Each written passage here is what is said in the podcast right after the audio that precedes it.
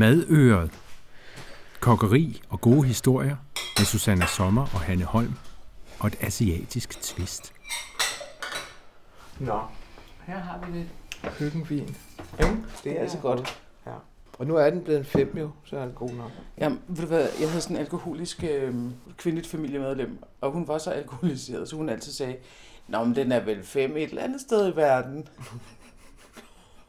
Og på Strandvejen, der er det jo, når Norgesbåden kommer kl. 17, at øh, drinksene kommer frem i, i villagerne. Der har vi Norgesbåden. Vil du også have en gin og tonic?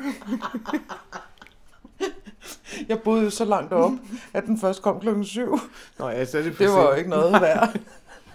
Men vi kunne høre den. Der havde vi fyreaften over i strikkeriet kl. 17. Når den tude afgang, da den lå over, hvor skuespilhuset ligger nu, ikke? Det er sjovt, jeg havde øh, barneværelse op på sådan, vi boede op på sådan en skrant, så man kunne se ud over Øresund. Og så havde jeg jo forlæst mig på sådan nogle bøger om øh, Titanic og sådan noget, ikke? Du ved sådan noget med, så skulle man skifte om til middag, når man var på sådan nogle store øh, skibe, og man kom til at sidde ved kaptajnens bord, og man fik cocktails og sådan noget. Og så kan jeg bare huske, at jeg sad, jeg havde ligesom sådan en lille sofa, der var ved, ved det der vindue, så jeg kunne se, så sad jeg der og kiggede på det der lyshav. Det var jo meget smukt, lyshavet, der ja. ligesom sejlede forbi ude i mørket. Og så tænkte jeg, derude, der bliver levet. Der lever det, ja. Det er det mest fantastiske, eksotiske liv, ikke? Mm. Og så første gang, jeg var med Oslo på, Er det hvor plastik? der lugter af plastik. Plastik, det Og folk er så fulde, så man næsten ikke kan beskrive det. Det er sådan en uromantisk... Øh... Nå, men skål på øh, nogle gode podcasts. Skål. Velkommen til Madøret. Første episode. Vi står her øh, i det lidt skæve. Jeg bliver altid så fascineret, når jeg er her. Altså det vindue, der er derovre, er så skævt, at jeg tænker, at det må have taget en helt glarmester familie i flere uger at få lavet vinduer til vindueshullet. Det er kasernen i Vildersgade, og den, jeg mener, det er 1798, den blev bygget som kaserne, og var det i, jeg ved ikke hvor lang tid, men nu har det jo de sidste 100 år været beboelse. Tidligere tider meget fattig del af byen, og nu er det jo blevet en ejerlejligheder og rimelig mondænt. Så Og hyggeligt. meget hyggeligt. Meget, meget hyggeligt. Vi, jeg havde faktisk tænkt, at vi skulle lave en suppe i dag. En tegsuppe med svampe, både tørrede og friske, og nogle rejer. Jeg er så glad for, at du siger vi. Jeg forestiller mig, at jeg mest skal hakke. Jamen, det må du meget gerne. Men vi skal i hvert fald spise den sammen. Det skal vi. Måske skal vi lige starte med at præsentere os, så vi ikke bare er nordsjællandske cocktaildamer med udsigt til Norgesbåden. Jeg hedder Susanne Sommer. Jeg er øh, journalist og radiomenneske og ret glad for mad. Og jeg hedder Hanne Holm, og jeg er madskribent, har en række thai-kogebøger bag mig især. Og nu er det 20 år siden min første kogebog udkom, Mit Tegkøkken, Og jeg synes, det er på tide med en jubilæumsbog, så jeg har nu her prøvet at lave nogle opskrifter, der passer til mine køkkener. De køkkener, der har været vigtige for mig. Det første køkken er naturligvis mit barndomskøkken på et pensionat, der hed Patricia, ude i Torbæk. Og herover ligger der øh, ingredienser. Ja. De fleste af dem er jo nogle, man har øh, hjemme i køkkenet. Ingefær og øh, frisk citrongræs og øh, nogle friske chilier. Du Og kan se, de er ikke særlig store, Nej. og det kan godt Så de gøre, at man skal have lidt mere respekt for dem, end hvis det var... Du kan se, den her, det er dem, man mest får i supermarkedet. Det er den Og der, er som det? er sådan en 10 cm lang. Er ikke 10-12, Der kan man godt tage en bid uden at dø. men jeg tror ikke, vi skal have en bid af den her. Som er Fordi- sådan en halv lille jo- finger lang. Og så er den meget fast at føle på, så den er fyldt med kerner. Så der er så meget krudt i den. Så vi farer med lempe. Ja. Hvad er det? Det er galankarod. Det, det er jo sådan en, kan du se, det er en slægtning til ingefæren. Ja. Det er knolde, begge dele, der vokser i jord, i, i klumper, ligesom kartofler, og sender en grøn plante op over. Men den er mere parfumeret, galankaroden, end ingefæren, og måske også lidt stærkere. Den skal vi have i suppen, og citrongræs, chili, og lidt skalotteløg, og kaffe og limebladene, som du Åh, nok de kender. så godt. Ja, men jeg er heldig at have sådan nogle ret friske nogen, for det er tit Og de er altid så sølle, dem man ja. køber, synes jeg. i supermarkedet, der er det tit blevet ret grå eller brune. De her er jo som om, de, altså de, de har jo stadigvæk sådan lidt næsten fugt i, Ja. i, i De er så øh, ikke helt ikke? friske mere, men de er altså ret gode til det, vi skal i dag. Hvad, du har lige et lille kaffe lime træ stående et eller andet sted? Jamen altså, jeg har haft et, men det gik ud. Der fik ikke nok sol, tror jeg. Desværre, det vil jeg gerne have, men altså, jeg var bare heldig at finde dem i en asiatisk købmand, så slog jeg jo til. Det er cirka de ting, vi koger fongen af. Og hvidløg. Hvidløg, ja. Og, og så er det noget øh, koriander med rod. Jeg kan jo ikke lade være med at tænke på, vi, vi kan bare tage alle de her ting og meget nemt få dem købt ind. Men da jeg lavede mad med min far i 50'erne, der var han jo jublende lykkelig, hvis han overhovedet havde fundet nogle friske chili. Vi, vi bliver lige nødt til at gå et skridt længere tilbage, ikke? Jo. Fordi du bor med dine forældre og dine søskende ude i Patricia. Ja, som, som var den her hotelpension med pensionærer, der kom ned og spiste, og så ikke så mange øh, gæster om vinteren. Der kunne vi lægge puslespil på det store buffetbord sammen med gæsterne, og vi elskede sådan nogle flere tusind brikker puslespil. Og så kom folk. Det var altid sådan nogle søslag, hvor det meste var himmel og hav og meget svært.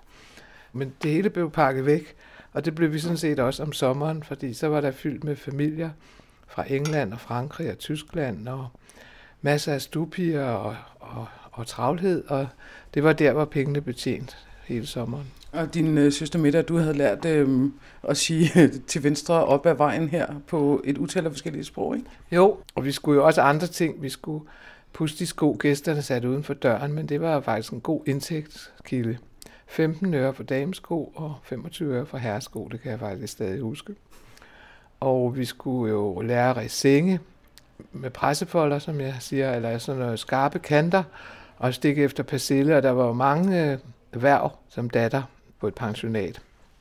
Men der var så heldigvis de stunder, hvor min far gav kokken fri, og så lavede han sin moders øh, hjemlands øh, retter. Fordi han var halvt thai. Hans øh, mor var fra Bangkok, og hans far var dansk. Og de havde så bestemt, at han skulle vokse op som dansk dreng, så han havde faktisk været øh, på kostskole, fra han var 6 år i Danmark, og blev meget dansk med sprog og uddannelse og interesser osv., bortset fra sit mørke udseende og så sin hang til ris, sådan kort fortalt. Det er hvad, vi skal lige skal gå i gang med at hakke, før du fortæller videre, så vi ikke øh, kommer Ja, du bagud se, med har- føden. Altså, opskriften har jeg skrevet, som jeg mener, den skal være. Og nu bliver du så udsat for et forsøg på den måde, at måske vil jeg justere noget på den. Men He- her er, som jeg tænker, den skal være. Når nu du laver den der jubilæumsbog, så tager du jo nogle opskrifter, som har været i dine tidligere kogebøger, og så opdaterer du dem. Eller hvad kan man kalde det? Altså, jeg gentager og opdaterer de klassiske retter, og så tilføjer jeg faktisk nye og andre ingredienser, og måske nemmere måder. Og, og på 20 år er der jo sket utrolig meget med, hvor meget kød vi synes, vi skal have, eller hvor lidt, kan man sige. Hvor meget olie vi steger i, og hvor mange grøntsager vi egentlig gerne vil have efterhånden. Så der er mange ting, der forandrer sig. Når du kigger tilbage på de der 20 år gamle opskrifter, har vores smag så også, altså har den også ændret sig? Altså kan vi tage en stærkere ret i dag, eller smager vi anderledes i dag, tror du? Mm, Jeg tror, at mange flere mennesker kan spise stærk mad nu. Men jeg vil sige, at dem, der kunne spise stærk mad dengang, de spiser jo ikke stærkere mad nu. Det er jo bare blevet mere udbredt, og vi har fået meget mere øh, sans for, for smag. Jeg tror, at før spiste vi måske større mængder af kartoffelmos, der ikke havde noget særlig karakter. Og nu kommer vi ikke kun kartofler i, nu tager vi måske en knoldselleri i og nogle spændende krydderier og forlanger, at den skal smage mere, end vi gjorde. Alle disse tegkrydderier, der har meget smag, de sniger sig også ind i alle mulige andre retter. Og i den her bog, der er jo også en masse af mine opskrifter, hvor man bare går ned og køber ind hos grønthandlerne eller supermarkedet, og så giver retterne et teg twist. Det, det er jo blevet meget mere almindeligt, at vi blander det hele, og det ikke skal være fuldstændig korrekt asiatisk traditionelt. Men her har vi altså din forestilling om, hvordan svampe rejesuppen med chili skal Ja. ja. smage. Du lytter til Madøret med Susanna Sommer og Hanne Holm. Se dagens opskrift på madoret.dk. Så hvad skal jeg gøre? Det er ikke direkte i en kajret, hvor det hele er hakket fint og skal indgå i en jævn øh, sovs, eller hvad man skal sige. Så nu skal vi bare have kaffearlimebladene, hvidløg, galangaroden, citrongræs og chilierne groft hakket. Og så koger vi dem i lidt øh, vand eller bouillon, hvad vi har, og så bagefter smager vi den til. Hmm. For når den er kogt her et kvarters tid, Så er der bål og brand. Så mangler den jo fuldstændig det, der kommer bagefter, nemlig lime og sukker og fiskesauce. Det tager vi der. Ja. Har du et øh, ekstra øh, skærbræt? Ja. Hvilken overvældende mængde af køkkentekstiler du ejer? Det har du sikkert også. Nej, det har jeg faktisk ikke. Nå. Jeg har sådan nogle øh, virkelig dårlige viskestykker til sådan noget rengøringsformål. Og så tror jeg, jeg har fire pæne viskestykker. Er det, er det dårligt udstyr for en midaldrende kvinde, vil du sige? Nej. Altså, det er kun fordi, at jeg, at jeg altid har så meget regi. Altså, så er jeg vild med den her væverske, der laver de her. ikke? Så er det alle hendes forskellige. Så har hun en, jeg ikke engang begyndt at bruge med en rød kant. Er det din gamle tekstildesigner øh, hjerte, der Ja. er gået lidt amok her? Ja, se. Og her skal du faktisk se, at jeg har vævet, da jeg boede i Sverige. Nej, med lyseblå og hvide og mørkeblå striber. Ja. Det er meget romantisk. Ja, men nu er det så også, ved- det er også godt brugt, ikke? Åh oh, jo, men det er vel også en del år siden. Ja, det, er, det når vi til. Det, det går vi til også. på et senere tidspunkt. Men derfor er der historie i, i dem. Det har jeg også ved. Nå. Må man selv vælge kniv, eller har du en Ja, yndlings? nej, du tager bare. Men nu, det svære for mig nu er, at jeg skal gøre fuldstændig, som jeg har skrevet. Okay. Er det for groft, eller er det for lidt groft, Det er eller helt fint. hvidløg? Ja, det er øh, to teskefulde, når de er hakket. Ja. Det er sikkert netop, hvad du har der. Og så kan du se 6-7 blade. Så, så kan jeg tage galankeråden. Nu kan vi jo lige vende tilbage til køkkenet i Patricia. Så nogle gange så gav din far kokken fri, og så gik han selv ud. Var det ikke ret usædvanligt, at mænd lavede mad på det tidspunkt? Jo, altså, vi er tilbage i 50'erne. Jo, jo. Men det var faktisk en mandlig kok. Men sådan i en almindelig familie var det vel ikke så sædvanligt, vel? Nej, nej. Men vi var jo heller ikke en almindelig familie. Men jeg tror, alle thailændere, de kan koge ris og lave mad til sig selv. Altså, de går sådan op i mad. Så selvfølgelig, er slet ikke umandigt, har det aldrig været, tror jeg. Når min far han så har besøgt sin mor, så har hun sørget for, at han ikke tog afsted uden at, at have lært noget. Så han kunne lave noget mad op hos barbarerne. Må jeg bare putte hvidløgene op i? Nej, fordi vi begynder med at stege det i olie. Og hvad er det så? Altså nu er vi nået til, at vi har limebladene og hvidløg og galankaråden. Så kunne du tage citrongræsene, Jeps. og så tager jeg chilierne. Og de skal også bare groft hakkes, citrongræsene. Jeg har altid tænkt på, om skal man egentlig gøre det? Jeg gør det altid nedefra. Skal man gøre det? Eller Ja, er der, det er me- der er mest smag i bunden.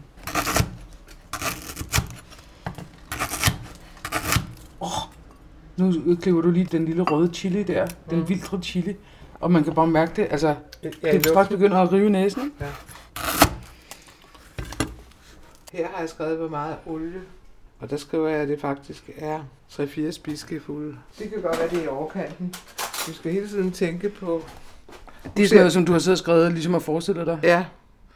Og nu ser vi 1, 2. Jeg tror, vi prøver med 3 og se, om det ikke skulle være nok. Og nu varmer vi lige olien op. Jeg har tænkt mig, at, at vi koger halvanden liter. Den koger jo noget ind, må du tænke på. Så. Ja. Men nu steger vi det her, og den skal stege kraftigt, uden at brænde på. Så nu står vi og holder øje med den. Den må ikke, absolut ikke tage farve, fordi så får den en brændt smag. Mm. Men kunststykket er at øh, lade det stege, og så kan man lige hælde lidt vand på, og så kan man tydeligt mærke i øjne og næse, når man har det fulde udbytte. Kan du se det? Ja, nu begynder nu de begynder at... den, ikke? Så giver jeg den en lille smule vand. Så kan den jo godt... Men det er altså nu, man får udbyttet af... Det meste af udbyttet af krydderierne? Du kan godt lugte, ikke? Ja, og, og chilien er virkelig Ja, ja, ja. Øh, hæftig. Ja. Og Så i virkeligheden, i stedet for det der med at pøse en masse vand på, øh, på én gang, så hellere tage Ja. vandet lidt ad gangen Ja. og lade For det... at det ligesom får stegt lidt mere, uden at det brænder på. Mm. Det er, er også, når man laver kajretter, det er et meget vigtigt øjeblik, når du steger krydderierne, og lige sørge for, at du får det fulde udbytte, men som sagt, uden det tager farve. Den brændte smag. Altså nogle retter, der er det jo skønt, at hvidløgen bliver helt sprød, Mm. men ikke i den her slags. Ja, du kan vi godt mærke det i næsen, ikke? Ja. Uha. Vi fik udnyttet. Det er virkelig igen. Du må blive sindssyg, når du kigger ned i min skuffe, hvor meget jeg har. Det er fordi, når, for eksempel de der skåle, så har jeg øh, lånt nogle til regi, og så er jeg kommet til at elske dem så højt, at jeg bliver nødt til at købe dem. Og det var den her lille keramikskål, som øh, kaffe og limebladene og chilien mm. og sådan noget var i. Kan du godt se? Som er sådan helt... Øh, Den brugte jeg i Tyrkisk kajebogen, grøn. Jeg kan fuldstændig huske, og jeg havde de her to, og jeg kunne ikke aflevere dem igen. Jeg var nødt til at købe dem. de har jo sådan helt fantastisk... Sådan den måde farven ligesom går fra det Ja. tyrkise ja. til det gullige øh, udenpå, ikke? Nå. Du bliver nødt til selv at tage den vin, du vil have. Den står bare her for at være kold. Fordi jeg kan ikke både lave mad og være værtinde. Nej, men ved du hvad? Det er heller ikke meningen. Tak skal du have. Det kunne min far altså godt. Han kunne altså virkelig gå rundt med viskestykker om maven og have gryder i kog og tale i telefon og lige have en ven på besøg, som lige fik en eller anden udsøgt glas vin og, og håndtere det hele. Han går overskue en hel spisstue. I må hellere gå over til dem ved det bord derovre. De er meget sultne, om lidt så bliver de meget urolige. Giv dem lidt brød og noget at drikke. Så skynder jeg mig med bøffen. Så han havde sådan en rigtig værtsgen. Det havde han. Men hvad? Så sad lille Hanne på, på bordet og stirrede. Og fik Betaget. at hakke og snitte i det, jeg nu kunne tåle på det tidspunkt.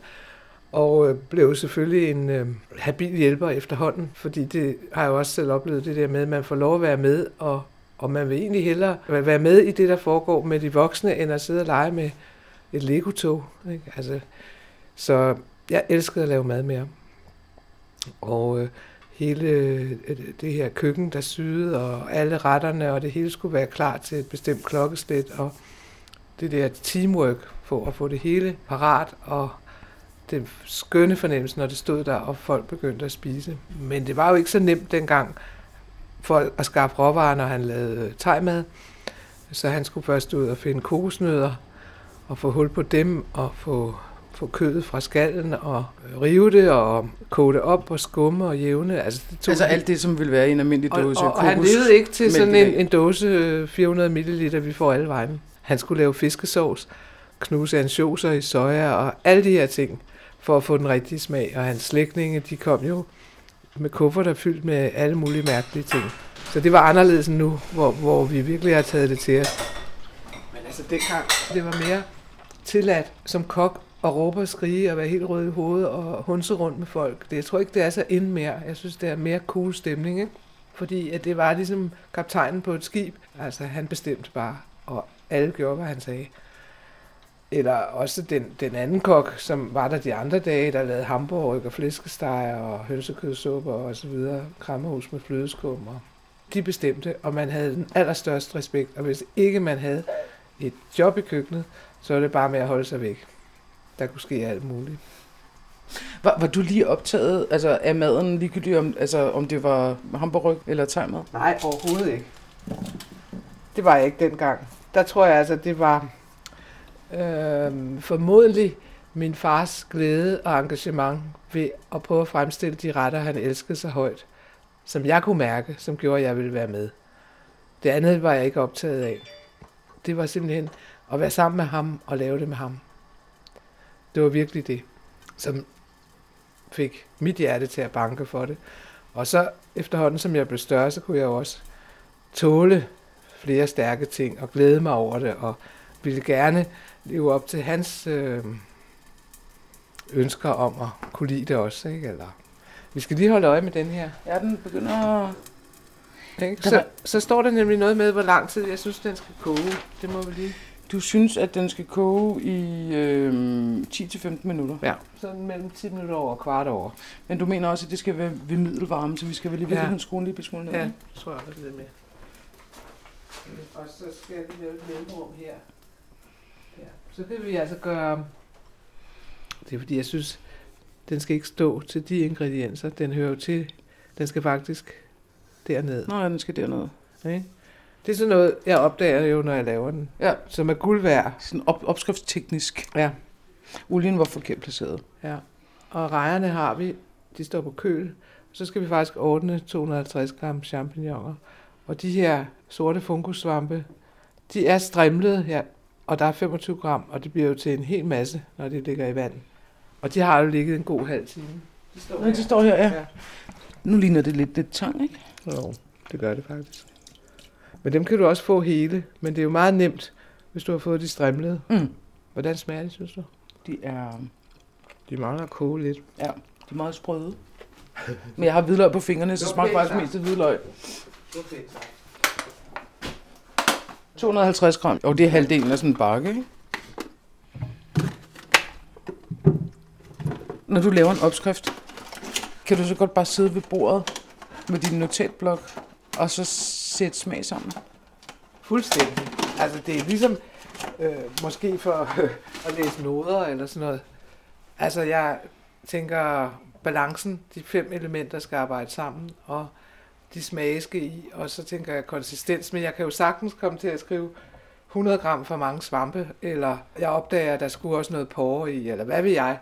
Men jeg forestiller mig det, og, og kan faktisk smage og se det. De fem elementer. Altså, så skal vi jo have det sure og det søde, og det bitre, og det salte, og det stærke. Og jeg ved, altså, i, i nogle kostplaner eller nogle systemer, der, der siger man umami i stedet for det stærke. Men jeg vil egentlig gerne holde mig til de her ting, som jeg så har hørt om hele mit liv. Og hvis man skulle sige, hvad der var umami i det, vi laver nu, så ville det være fiskesaucen. Men det er faktisk det salte element. Fordi vi, vi bruger ikke noget salt, vi salter med fiskesauce. Og vi får det sure fra lime, og så noget sukker. Det kunne sagtens være palmesukker, eller honning, eller stødt melis, eller jeg plejer så at bruge rørsukker. Det er det, vi smager til med til sidst. Og vi kan ikke give præcis mål af det, fordi hvor salt er den bouillon, vi måske bruger. Altså, så man Og hvor kan- stærk er den meget stærke chili, vi har puttet Ja. i? Mm. vi er nødt til at lægge snor i det, vi smager til med til sidst. Og det er det, jeg rigtig gerne vil få folk til at være opmærksom på, om de kan smage. Nu, det ikke, nu smager det bare stærkt. Jamen, der laver du balance med noget salt, selvfølgelig, som i al mad. Men sukkeret giver også balance i det stærke. Så kan det blive lidt for tungt, og der er der brug for lime eller en eddike, hvor vi også tit bruger vin her. Jo, ikke? Så det er sådan set det samme princip, at man gør sig bevidst om, øh, at de fem ting er præsenteret. Og nu siger jeg bouillon. Jeg ved ikke, om vi skulle give en bouillon til. Det vil godt. Åh, oh, nu kan man begynde at dufte øh, limebladene. Den er god, ikke? Med hende der på. Og Hun, sådan en rigtig 50'er hun dame. er i 50'erne, ikke? Ja, ja, fra 50'erne tror jeg mere. ja. Ja, ja, hun er, hvad er hun? Hun er ikke 30, vel? Nej, med en fin bobbet frisyr og, Ja. ja. og med perfekte negle, neglelak. Det har man jo altid, når man laver mad. Det er klart. Har hun forklæde på? Nej, perlekæde. Perlekæde Ja. ja. uden forklæde. En lidt urealistisk øh, bouillonterning er nu kommet i. Hvordan kan det egentlig være, at øh, der både skal øh, det her så almindelige champignon, og så de der øh, sorte fungussvampe? Jamen, altså det... Mm, egentlig tænkte jeg... Altså, det er ikke noget, jeg har prøvet før. Men jeg tror, det vil være en spændende kombination i konsistens eller i struktur, eller hvad man skal sige, at smage begge slags. Og så er det også en måde egentlig at bruge min, øh, altså mindre kød. Tænker jeg, at man har de her tre ingredienser i. Ikke? To slags svampe, en tørret og en frisk, og så nogle rejer. Men det kan jo være, at vi her lidt senere tænker, at ja, det var en dum idé. Det finder vi ud af. Nu synes jeg, at du skal være tillidsfuld over for din forestillingsevne. Jamen, det er jeg også fuldstændig. Altså, jeg laver ikke en ret, der er fuldstændig i skoven mere. Det har jeg lavet for mange opskrifter til. Jeg har også våget mig ud i, øh, af mine faste kursister har smagt, når jeg har skrevet nye opskrifter. Og, og så synes de jo også, det er sjovt at være med til at sige, det har du formuleret helt åndssvagt, det her. Det hedder lameller på, på svampene, og du skal skrive den, skal vendes om, og du ved, alt sådan noget, som jeg har virkelig glædet mig over. Men det er jo sådan noget, man egentlig ikke tænker over, det der med, at det faktisk er ret svært at lave de der be- opskriftbeskrivelser. Ikke? Altså, hvad man skal gøre, og hvordan man skal gøre det. Også fordi den ikke må være for lang, opskriften. Hvis folk ser, at den er på halvanden side, så tænker de, den laver jeg ikke. Det må godt se nemt og kort ud, men så skal du jo have brugt de rigtige ord. Så folk ikke siger, "Jamen, hvad har hun tænkt sig, der skulle ske med, med tomaterne eller sådan noget. Men det oplever man jo også nogle gange, når man laver en opskrift, så pludselig så kommer der sådan et eller andet. Her puttes tomaterne i, og man tænker, tomaterne? Hvor kom de Øh, fra? De har da overhovedet ikke optrådt før, Nej, og de heller er ikke på nede indkøbslisten. De er nede i brusen. Ja, præcis. ja. Må man godt være køkkenskriver til en Ja. ja. lille stykke champignon? Mm. Skal jeg slukke for, øh, for Ja, så formen? tager jeg en anden gryde frem. Så siger vi den lige.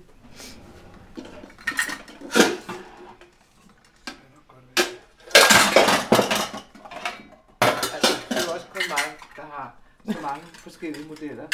Øh, Små øh, små øh, rustfri stål. Øh, Jamen, du kan også se lige pludselig, at den er jo bedst, ikke? jo.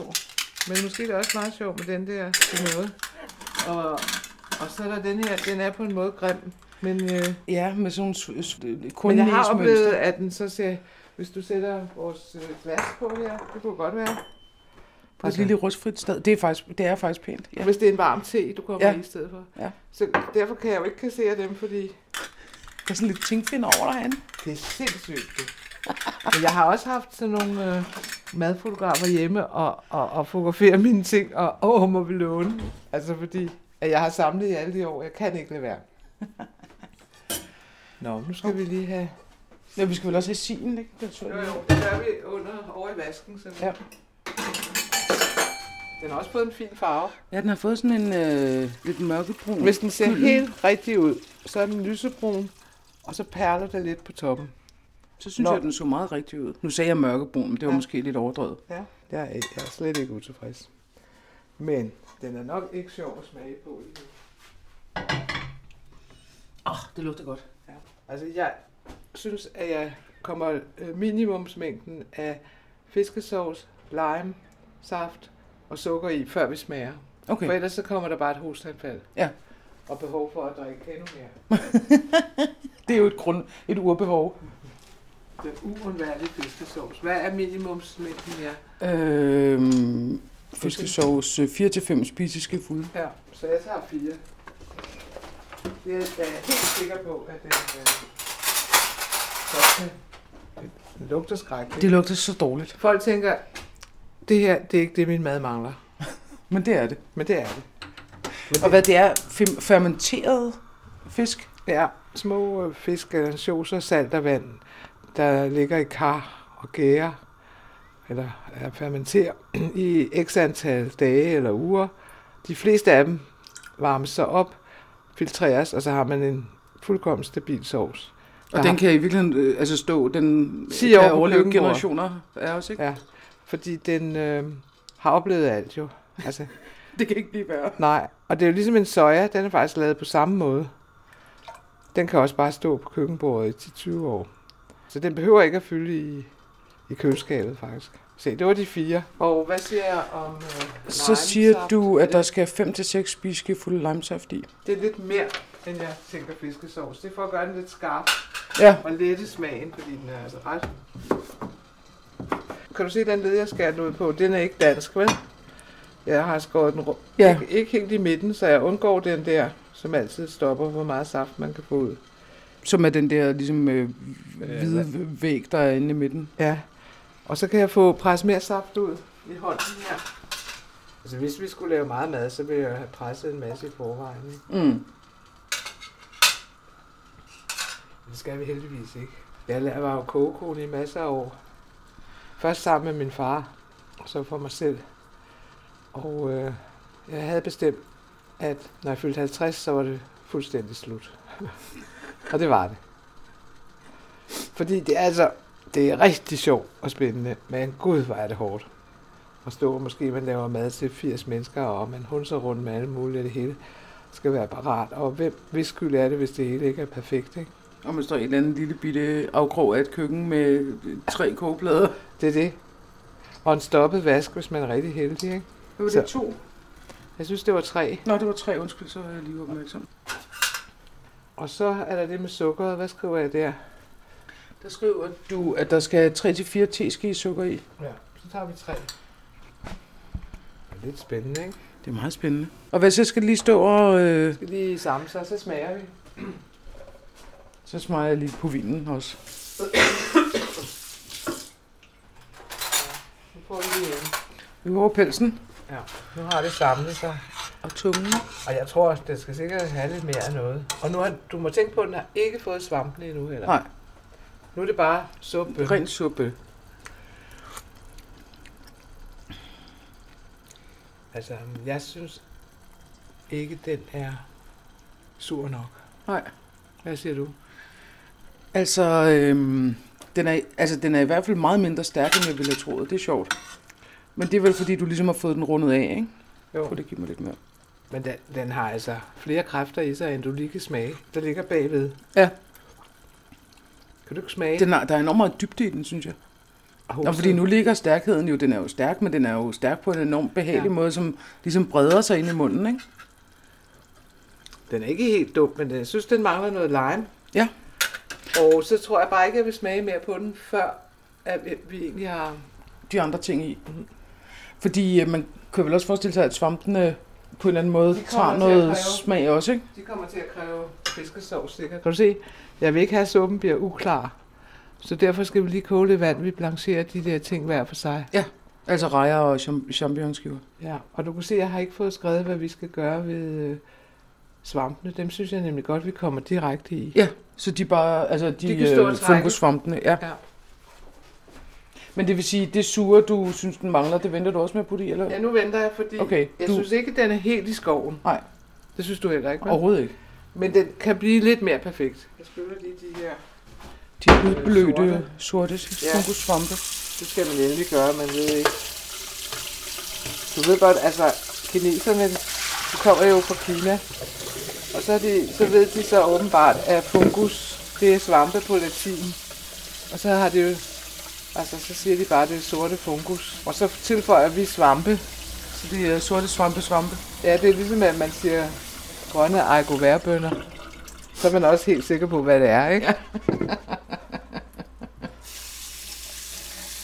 Og de 25 gram er jo blevet til øh, en ordentlig Ja. ja. omgang. Den smider vi væk. Det er sådan lidt for meget rod, ikke? Jo. Men i Asien, man vil nødig kassere noget jo.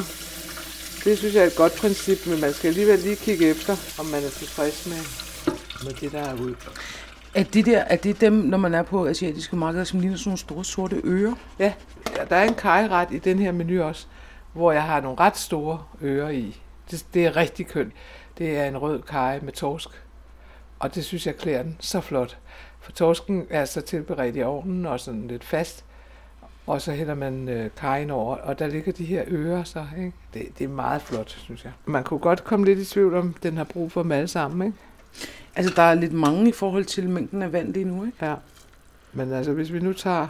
Altså, mit gæt er, at man ender med at sige 15 gram. Ja, fordi det der, det var ligesom to tredjedele, ikke? Ja, tror du ikke? Jo. Og så lægger vi låg på og lader Skal- den stå og hygge sig. Skal vi ikke tage noter? Jeg bliver angst. Jo, jo, jeg gør det. Okay. Jeg har det fuldstændig i hovedet. Nå, det er godt. Så. Så er der vand i den her låg på. Og så, så er det altså kun for ikke at ødelægge farven i suppen og gøre den mat. Så hvis man bare havde dumpet, øh, nu har du så fint skåret champignonskiverne ud, hvis man bare havde dumpet det ned i suppen nu, så ville den blive uklar. Det tror jeg, den ville. Men der, der er også den ting i det, at jeg anbefaler, at man nu tager sin suppeskåle og kommer de blancherede rejer og svampe i skålen sammen med korianderblade, og så hælder vi skoldhedssuppe over. Ja. Fordi mm, du skal være meget heldig for, at rejerne ikke får lidt for lang tid. Mm. Du lytter til Madøret med Susanna Sommer og Hanne Holm. Se dagens opskrift på madoret.dk. Det er nummer et at slå og skalle rejerne, men det var fordi, jeg underviste, og så tog jeg lige øh, rejerne fra i går. Og så var skallerne brugt til noget andet, ikke? Nå. Men det gør nemlig ikke spor, hvis du... Øh, den er lige stor nu. Hvis du øh, koger skaller med, kan du nok tænke dig Mm. mm. i formen. Nu har vi svampene her klar til blanchering og rejerne. Skal vi spise af de øh, to grønne skåle her? Ja, det synes jeg. De er også rigtig pæne. Så anretter vi her. Og øh, korianderen, den har ligget her i koldt vand. Og den var en lille smule øh, træt, synes jeg. Du kan godt se det. Ja, så den ligger helt nede i vandbad faktisk. Så den ligesom Ja. trækker væske til sig. Ja, så nu ser den helt frisk. Den var Ja. en lille smule øh, tør i det. Så kan jeg jo, hvis jeg lader den dryppe af og ryster den og kommer den i plastikpose, så holder den faktisk mange dage i, øh, køleskabet.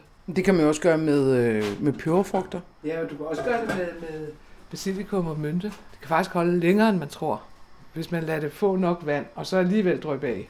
Ja, så det der med altid at have det stående sådan i en pæn lille vase. Men det kan man ikke. Mens vi nu venter på, at øh, blancheringsvandet ligesom koger op. Hvordan var det at vokse op i det der pensionat? Når du sådan fortæller om det, så tænker jeg, at der har jo været enormt meget sådan, trafik i jeres liv af mennesker, der kom og gik, og noget, man altid ligesom var med i. Der var vel ikke sådan en dør, I kunne lukke og sige, nu er vi bare vores familie, vel? Det kunne man ikke. Det ville vi jo gerne have, min søster og jeg, at vi kunne stå og op på første sal, da vi var mindre, og lave scener, fordi vi gerne ville have far og mor kom op. Men man lærte jo, at klokken halv syv, om jorden så rystede, så var maden på bordet, og det hele var i orden. Så kunne man ikke stå og pipe op på trappen og sige, at man Nej. ville have noget hjælp. Og man skulle også hilse på alle mulige mennesker. Give hånd og eventuelt nej. Altså, ikke fordi man nejede for nogen og ikke nogen andre, men da vi var små, synes jeg, at vi skulle neje. Men det gik lidt over, Gud være lovet. Men når jeg tænker tilbage på det nu, så synes jeg også, det var fantastisk at møde så mange mennesker, og vi havde venner fra andre steder i Europa, der kom år efter år, som vi kendte ikke, fordi far og mor havde skrevet i deres brochure, at de passede gerne børnene, så de voksne kunne gå i teater eller i Tivoli eller hvad de skulle. De skulle i forvejen passe os, og så passede nogle flere. Og da vi var ret små, det må have været, mens vi stadigvæk havde kulfyr i kælderen, der skulle der altid spares på det varme vand. Altså, så var der badedag, jeg mener, det var lørdag formiddag, og så kunne øh, gæsternes børn også få karbad sammen med os, hvilket vi synes var altså helt forfærdeligt, men vi kunne så kun komme igennem med det krav, at så skulle gæsternes børn sidde nede på proppen. Vi kunne bedst lide den ind uden proppen.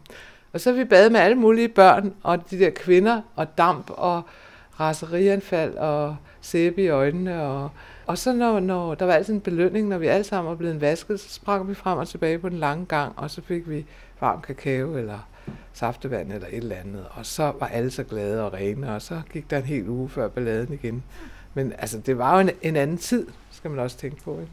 Ja, fordi altså, det der med at bo på pensionat, altså en ting er jo ligesom det der med at komme om sommeren, men der var vel også folk, der boede der, altså, som, som levede deres liv på altså, pensionatet, altså, ikke? Jo, Ben Nyborg, han boede hos os i 18 år. Han var fra Nordjylland, og det blev hans hjem, altså, og bo så også, og han var sådan en søjle i det. Han vidste altid, hvad alle sammen lavede, og hvor det var, hvad de skulle, og hvem der lige var kørt. Og, og vi skal altså lige holde øje med, jeg synes, det koger vildt nu. Det koger vildt nu? Ja. Det er fordi, vi hele tiden falder i snak. Vi laver først og fremmest mad. Det er sandt. Mad og gode historier. Det har vi selv skrevet. Ja, det er rigtigt. Så bare ned med champignon i ja. spildkogende vand. Ja. Så er rejerne kommet i vand også. Jeg bliver ved med at synes, at det er så helt fantastisk, det der, når de så bare ligger dernede og bliver øh, er det ikke bare, orange. Altså, er det ikke og jeg har, jeg har du set det tusindvis af gange, ja. og jeg synes, Men det prøv, er så fantastisk. prøv alligevel at se øh, øh, blancheringsvandet. Det undgår vi i suppen. Ja, ikke? for det er helt uklart, og der er sådan ja. noget, ligesom sådan noget øh, protein, der er oppe i, i overfladen, ja. sådan nogle hvide flager. Det er jo øh, ærgerligt, ikke? Altså, når du lægger selv de ting, der skal ned i fongen, ja. Øh, ned i en pæn grøn keramikskål, mens de står og venter på at komme ned i fongen, ikke? Ja. så må man sige, at det der med, at det ser pænt ud, det betyder også en del. For mig gør det. Altså, men det gør det også. Du har også været i Thailand, ikke? Om mm. du så er et sted, hvor du spiser fra en bliktallerken, eller en bananblad, eller på en messingtallerken, eller hvad du, så er det jo altid smukt, ikke? Mm. Altid smukt skåret ud og anrettet på en eller anden måde. Det er aldrig bare sjasket op, vel? Mm. Det er bare en naturlig ting at gøre, ikke? Altså min mor, hun med hensyn til manerer, der var vi jo også beordret til at sidde omklædte og friseret med ret ryg og albuerne ind til siden. Flætninger. Og, ja, og så klokken halv syv. Og øh, hun sagde, man har manerer, om man så spiser en grøftekant. Så min far har fablet anretning, og min mor har fablet af albuerne ind til siden, ikke mere end håndledet ind over bordkanten, og øh, ret ryggen, og du ved, alle de der ting, ikke? Ikke mere end håndledet ind over bordkanten? Hold da op. Så har jeg i 50 sidder... år spist virkelig dårligt. Ja, ja, men du kan godt se den der, ikke? Det er ikke så godt. Ja. Med albuerne ud, og, ja. og så sidder du, hvis du sidder, altså så har du også dit bestik jo. Ja, ind foran dig. Ind foran dig, ja. Tæt til kroppen. Og så ret ryg. Man skal gå have en bog på hovedet, eller hvad var det? Og så er der ellers øh, blancherede champignoner Ja, det bliver også fint at se på. og, ikke? øh, og rejer ned i øh, de lysegrønne kemikskåle. Så Nu nærmer det sig, at vi får noget at spise. Så tager vi først... de sorte fungussvampe. Ej, prøv lige at se, det er kønt. Er det for meget? Ja, sådan der, tror jeg. Ja. Ja, nu har vi jo så lige glemt at smage den sidste gang. Den skal mindst have en skefuld fiskesovs mere. Og en teskefuld sukker. Og lidt lime. Er du med på det? Ja. Altså, Så jeg, vil ikke, jeg tror ikke selv, jeg ville have kunne smage det. Men det er fordi, du tænker, at den er blevet, den er blevet meget, meget stærkere nu, end ja. den var, da vi smagte sidste gang. Ja, Ikke? det er den nemlig. Så tager du lige toppen af, så gør du stærkheden mere afrundet. Prøv så at se, hvad der skete. It's magic. Er det ikke utroligt? Jo, det er helt utroligt. Det er altså utroligt. Altså, en skefuld øh, lime og lidt sukker mm. og lidt fiskesauce. Så blev den lige pludselig. Meget mere kompleks Mm. mm. i smagen. Og det, og det, hvis man er vant til at smage, så kan jeg godt smage, det er bagved. Nu er den jo bare stærk, men ja. Ja. den skal lige balanceres. Ja. Jeg synes, det er... Og så kommer styrken lige så langsomt, men den er, føles jo ikke nær så stærk, som den var før. Nej, for før var den bare stærk, selvom at den endda havde fået øh, øh, de der svampe nede i sig. Ja.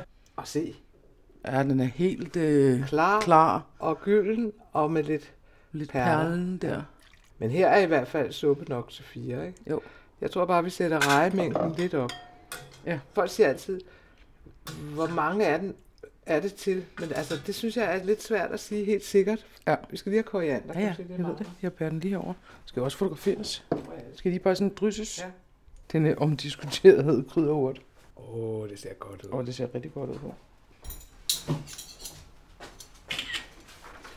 Og det eneste, jeg kunne tænke for min smag, det er måske, fordi jeg er glad for fiskesauce, så kunne jeg finde på at drøbe lidt i, når jeg spiser. Men nu vil jeg lige smage den først. Nu. Ja. er vi fuldstændig fuldt opskriften, ikke? Ikke mere tid til os. Ikke mere te. Til gengæld kan vi vel til vinglassene med. Men man skal altså ikke tro, at man kan slukke, øh, altså hvis noget er for stærkt, det hjælper ikke med vand. Så. Nå, jamen, øh, velbekomme.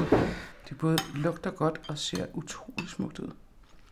Du kan også godt mærke, at, at svampene og rejerne, de tager.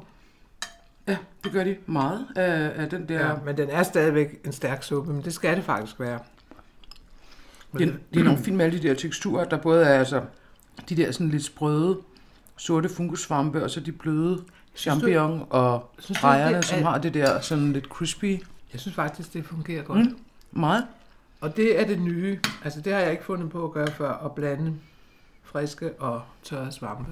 Altså, det der pensionatliv, altså, som jo i virkeligheden er sådan noget, der lidt er forsvundet. Det der med, at man kan bo på pensionat. Ja, vi havde jo også Orla, som boede i nabohuset, som jo kom og spiste alle hverdage. Nu er vi tilbage i 50'erne og begyndelsen af 60'erne. Og han havde jo ikke husholdning selv, og han, han var, var, var rejsende i strygejern, så vidt jeg husker.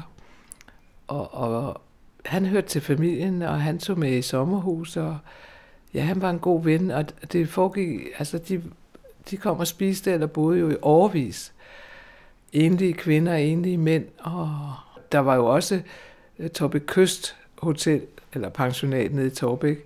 Det øh, blev til, til, øh, til et kollegium, og, og der kom, når der var plads om vinter, i vinterhalvåret, så kom alle de øh, studenterne op og spiste for en billig penge øh, Øh, dagens ret, og det var jo vidunderligt at, at være ung der, og så kom alle de her spændende studenter, og vi forelskede os i en ny hver uge, og ja, min far havde en utrolig energi med altid at se, hvem han kunne lave mad til, og hvem der kunne komme, og, og han kunne, han betjente jo en, en, en fattig studerende på samme måde som alle mulige øh, velhavende familier, der kom, og der kom kendte mennesker, og ja, altså han var fuldstændig usnoppet. Torbæks øh, havnekiosk, Kjeld og Posten og Skraldemand, alle fik en øl på samme måde, som, som enhver gæst også kunne komme ud i køkkenet med det held og få en formiddagsøl. Det var jo andre tider end nu, hvor, hvor der ikke er så mange skurvognsøl, men øh, jeg er i hvert fald vokset op med, at, at alle var velkomne. Cirkusrevyens kankangpiger i gamle dage, de var tit fra, altså jeg husker nogle fra Frankrig, og nogle fra England, og nogle fra Australien, og de kom så og boede hele den periode, hvor, hvor øh, Cirkusrevyen var i gang, og der var jo liv og glade dage, og min søster og jeg, vi tænkte, der lå vores fremtid. De vidunderlige netstrømper og fjer og... Øh, og I havde lange ben også. Ja, ja. Vi, vi kunne godt se, at det var der, livet var. De var ude at rejse, og de var jo en, en hel trup med en kaptajn, og de kom og boede, og, og de var enormt spirituelle. Altså når, når de havde tid, så, så øh, spåede de hinanden i kaffegrums og øh, med orakler, og vi var jo fuldstændig betaget. Der var også øh, et år, hvor der kom øh, franske unge mænd, som lavede de tre musketerer, som sprang rundt på scenen, og de, øh, ja, der, altså, det var meget spændende at være helt ung pige og se, hvad der foregik der med deres øh, natteliv, og de så jo længe, og så lakerede de negle pigerne nede i haven, og øh, passede på ikke at blive for solbrændt, og trænede og lærte os at slå værmøller, og når vi var rigtig heldige, så kom Mette og jeg med op øh, øh, i cirkusrevyen, om i omklædningsrummene, og der var jo fuldstændig magisk. Der var jo store dåser med puder, og alle fjerborgerne, og bikinierne, og glimmeret, og netstrømper, og de høje hæle, og Lille Broberg sad og strikkede, og Daimi sad også og strikkede, og der var Dirk Passer og Ulf Pilgaard, og vi så alle de mennesker bag scenen, og ude fik vi lov at sidde et eller andet sted og, og se revyen, og ja, jeg ved ikke, du kan nok forestille dig, hvor eventyrligt det har været. Og dansepigerne tiltrak jo også temmelig mange gæster, der gerne ville med hjem og have drinks. Så der var jo liv døgnet rundt. Men det er jo meget sjovt, for det lyder jo lidt som om, når du fortæller om det, at på den ene side, så var der ligesom mor og far, som øh, man skulle sidde ret op øh, øh, øh, ved bordet og have øh, armene ind til kroppen og, og, og spise pænt, og, og man skulle komme hjem og præsentere sin kæreste. Og, altså på en anden måde jo en sådan rimelig traditionel opdragelse, ikke? Og så op på gangene boede der kankangpiger og lækre franskmænd. Altså på en eller anden måde må der have været nogle rimelig store clash i det der. Ja. Men, men det, det bliver jo, hvis man kan øh, holde til det, så bliver det jo en styrke i ens liv, fordi så er det hele jo ret rummeligt. Og det er i hvert fald noget, vi har fået med derfra, vores opvækst, at, øh, at, at der virkelig er plads til alle. Jeg mener, jeg er så gammel, at jeg kan huske, at øh, pensionatet var fuldstændig mere, meget mere end stopfuldt af ungarske flygtninge i 56. Og jeg, jeg har ikke været mere end fem år, men jeg kan bare huske altså, at kigge ind i nogle af værelserne, hvor der jo altså boede så mange, som man slet ikke kunne forestille sig det, og at mor sagde, at, og vi skulle prøve at sørge for at lave mad til dem alle sammen, og de var meget kolde og trætte og sultne og havde det meget svært, og de sov overnattet måske en nat eller to, og så skulle de videre. Øh, så, ja, det ved jeg ikke, det var jeg for lille til. Men, men jeg husker bare rummeligheden og åbenheden, og den evige kamp for, at det hele skulle løbe rundt. Hanne, når man hører dig fortælle, altså, så har man jo den der fornemmelse af, at, øh, at du voksede op i et køkken, og der blev du så resten af dit liv. Men sådan hænger det jo ikke helt sammen, vel? Nej, det gør det ikke. Det var jo fantastisk at vokse op og med al den entusiasme om mad og glæde ved det, og alle de mennesker, vi mødte, og ja, altså jeg tænker nu i min høje alder på det som en lykkelig barndom, men at være i det var også noget andet. Men jeg fik faktisk nok. Det handlede bare om mad og gode vine og masser af madspil og alle mulige mennesker, der kom med, med de forkerte kærester, og man måtte ikke sige noget, og lige pludselig øh, i mine unge år, så, så synes jeg, det var lidt for meget. Jeg vil faktisk godt væk fra det. Og jeg vil gerne drikke øh, urtete og koge brune ris og ikke spille noget. Og jeg havde jo et kæmpe mas med at gemme mad, der var til års, og give til mine venner. Fordi jeg, uden at, at, at jeg fik det fortalt, jo synes, at der blev smidt for meget væk, og det hele gik for hurtigt. Og der var jo Beatles, og der var Ravi Shankar, og der var indiske stoffer, øh, man kunne sy af, og der var musik. Der var så mange ting, som jeg var tiltrukket af. Og øh, der var alle de dejlige drenge inde i byen, og det var en tid, hvor, hvor de skulle præsenteres for ens forældre og øh, afhøres nærmest, og der var jo ikke rigtig nogen, som var gode nok til mig efter min fars mening, og på et tidspunkt så forelskede jeg mig for alvor i Bjørn, og det var jo fuldstændig forfærdeligt. Han var en værre vildbasse, og øh, far kunne på ingen måde acceptere, at hans datter var på vej væk, og den karriere, han havde planlagt for mig, pludselig så ud til at, at smuldre lidt. Så, øh... hvad, hvad havde han set for dig? Altså havde han forestillet sig, at, øh, at du overtog Patricia og pensionatet og køkkenet og, og den restaurant, der var kommet til, eller hvad? Ja, det tror jeg, han havde tænkt. Og, og, og han havde også tanker med, at han synes, at jeg var en køn pige, og jeg kunne jo tjene en masse penge som fotomodel, og jeg kunne øh, være der, og han ville vise mig frem. Og ja, altså ligesom fædre er, der synes jeg, at deres øh, datter er dejlig. Øh, ja, så synes han i hvert fald ikke, at jeg skulle væk. Og det var blevet mere og mere vigtigt for mig. Øh, ja, det ville han i hvert fald ikke have haft noget imod, hvis jeg havde overtaget det. Men på det tidspunkt, der arbejdede han jo stadigvæk øh, og var optaget af, af sit arbejde, og det gik jo rigtig, rigtig godt. Og, og jeg tror egentlig, jeg trives mere, da det var en beskeden hotelpension, end da det blev en smart og moderne restaurant. Så øh, ja, altså det gik jo en vej, og ja, far han blev så frustreret over øh, øh, min kæreste, at han erklærede, at nu måtte jeg vælge mellem ham eller min kæreste. Og jeg mener, det ligger jo meget naturligt for en 18-årig, altså render man altså afsted med sin kæreste, uanset hvem det så er. Så det var helt øh, korporligt med at, at løbe ud af døren og far efter mig i forklæder med en grydeske, og så styrte ned af Skovvejs bakke og væk og ind til byen og ja, finde ud af det selv. Og det, det var meget forfærdeligt for mig, for jeg var jo bare forsvundet med det, jeg gik og stod i, og måtte have min søster til at komme ind med en tepot og nogle tekopper og noget af mit tøj. Og ja, altså så, så klarede mig der, og jeg var jo dødstedig, og det var han også. Og ja, det var egentlig ret sørgeligt, men øh, nu ved jeg også, at hans reaktion jo også var i kærlighed, men den var jo temmelig dum. Det var et brud, der var nødt til at komme. Fordi man kan jo ikke leve sådan, som ens forældre synes, man skal. Og det har jeg jo også erfaret med, med min egen datter, at, at hun har sin vej. Hvor tror du den der længsel efter noget andet? Altså, kom, kom den, var det bare tiden? Var det sådan 60'ernes mikro-makro øh, hippie øh, øh, ud på landet, urtetes sådan indstilling, eller, eller hvor kom den der træthed, det der for nok? Um, jeg ved ikke. Altså, jeg var jo ikke så reflekteret. Jeg ved ikke, det var bare sådan en følelsessag, og så var jeg, nu var jeg jo barn af, af, af 68, og Beatles og Bob Dylan, de fortalte os jo, hvordan det hele skulle være, og, og man gjorde op med det, man kom fra, og Altså, det har ikke været nemt at være forældre på det tidspunkt. Det var meget stærke kræfter og stor, stor tro på sig selv. Og det var jo en helt anden tid, end unge har i dag.